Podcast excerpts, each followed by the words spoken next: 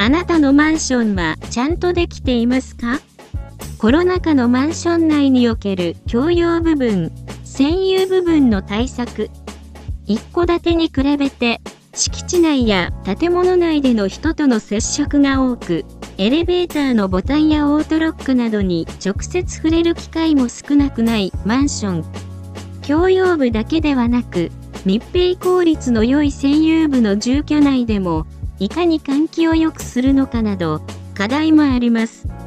そこで、共用部から占有部まで、マンション住まいのコロナ対策がネット上で整理されていましたのでご紹介します。まず、基本的なこととして、次のことを実施すべきです。手指衛生等のため、マンションエントランス等にアルコール消毒液を配備する。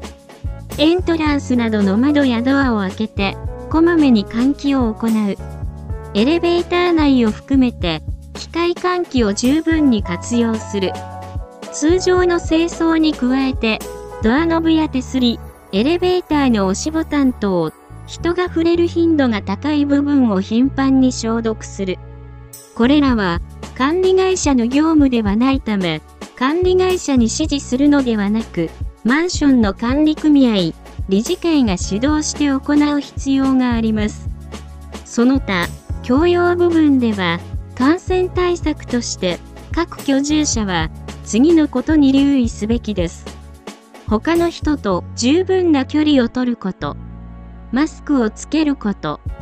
エレベーター内では会話を慎むこと、エレベーターについては低層階の人はできるだけ利用を避ける、混雑している時には、パスして次を待つといった慎重な行動が必要です。大規模マンションになってくると、さらに次のようなことに留意すべきです。コンシェルジュカウンターのあるマンションだと、カウンターにしぶき対策用のフィルムを設置する。来客者名簿などを作成するボールペンは、常に消毒を心がける。共用施設の中でも、フィットネスルームなどの有償施設に関しては、利用者に体調確認のためのチェック表を提出してもらう。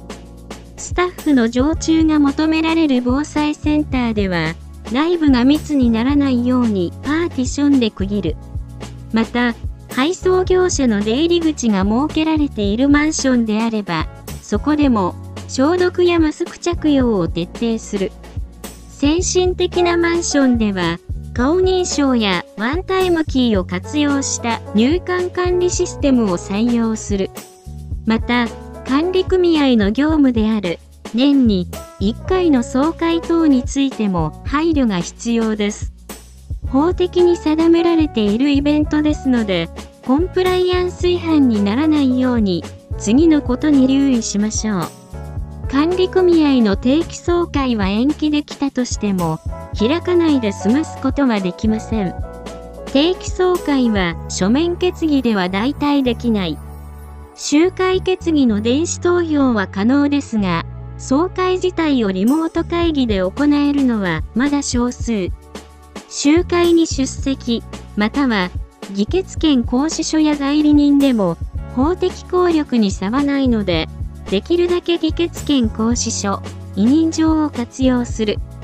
その他、定期的な換気を行うこと、及び 2M 以上の距離を確保する等の出席者同士の距離に配慮する。出席者には、マスク着用と入室に際しての手指の消毒の励行を周知する。集会場所は、事前に清掃を徹底し、テーブルや椅子などの消毒を徹底する。などの対策も引き続き重要です。次に、マンションでは、占有部の居室内のコロナ対策も欠かせません。外出時にはマスクを着用し、帰宅時に手洗い、うがいをきちんと行い、ドアや手すりなどをこまめに消毒して、居住部分にウイルスを入れないようにする必要があります。そのため、最新のマンションでは、玄関近くに手洗い場を設ける物件も登場していますが、リフォームで玄関近くに設置する人もいるようです。その他、住まいの換気も重要です。比較的新しいマンションなら、24時間換気システムが設置されているでしょうから、ある程度安心ですが、それでも日常的な手入れが欠かせません。24時間換気システムは、各部屋の排気口、天井の吸気口、ファンなどによって自動的に室内の空気を入れ替える仕組みです。ですから、この排気口を家具などで塞がないことが重要であると同時に、フィルターの掃除を定期的に行って、十分に換気できるようにしておかなければなりません。共用部、占有部ともに、マンションでは、様々なコロナ対策が求められます。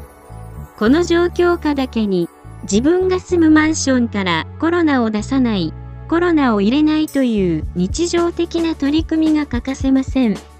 共用部、専有部ともに万全の対策を取りたいところです。